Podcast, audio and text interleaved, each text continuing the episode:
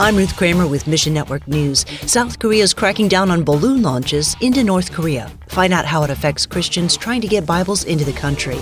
And Islam holds some of the most unreached people groups, but one ministry is inviting them to follow Jesus. First, the start of a new week is bittersweet in South Korea. Friday brought perfect conditions to launch four Bible balloons into North Korea, which only happens 10 or 12 times a year. Stress, however, remains high for Pastor Eric Foley of Voice of the Martyrs Korea. The governor of the province actually called for a formal police investigation into all four of the groups that do launching. Three of them do political launching, and Voice of the Martyrs Korea is the only one that does Bible launching. And so, according to the governor, we're guilty of fraud, mismanagement of donations, security risk, possible air traffic violations.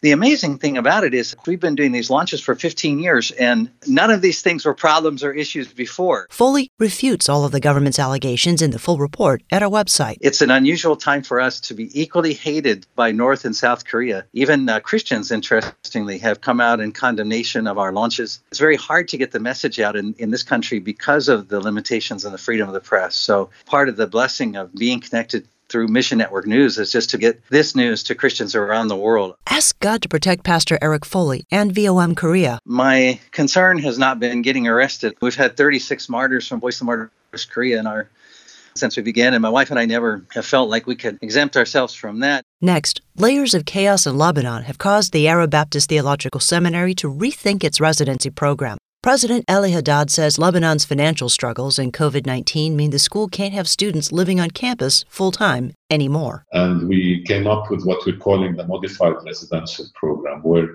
instead of bringing in full time students, we want to reach out to people who are in full time ministry and then come alongside them and uh, make program accessible to them. If they're able to invest like 15 hours a week plus annual residencies in Lebanon, then we can work with these leaders so that they can get the training that they need. The new program has some advantages and some disadvantages.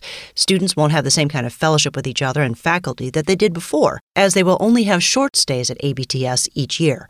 But ABTS will be able to work with more students under the new program, up from 40 now to 120. What we will gain is that they get to train in their own ministry context. So they don't have to wait three years in Lebanon before they go back and make a difference. As they grow in their learning, they can invest right away in their ministry. ABTS still has a lot of unanswered questions, so pray that God would give wisdom to the staff as they continue to navigate this change. And Muslim people groups are among the most unreached with the gospel. Perry LaHaye, alongside Frontiers, works to change that. Their mission is to invite all Muslim people to follow Jesus with love and respect. There are over a thousand Muslim people groups that right now we would consider unengaged. That means that there's there's nobody on the ground trying to reach out and start a movement of the gospel among those 1,000 plus people. And so we are particularly focused on reaching those 1,000 plus unengaged Muslim people groups. Using both radio and music skills, LaHaye works with Frontiers to mobilize Christians in getting the good news to all Muslims. I've just always had a passion to to get the gospel to people who've never had a chance to hear it. I guess I just started realizing that I could use my gifts to share the vision of Frontiers. He's also released a new music album that can be found linked in the full story. I write songs that that share about Jesus' amazing grace and the need to take his grace to the nations.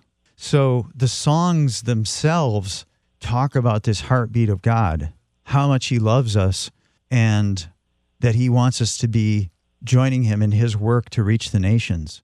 Thanks for listening to Mission Network News, a listener supported service of One Way Ministries. Your continued support of ministries like ours is critical at a time like this. So, would you consider giving today? Look for the Support MNN tab at our website for ways to help keep us on the air. Go to missionnews.org. That's missionnews.org. I'm Ruth Kramer.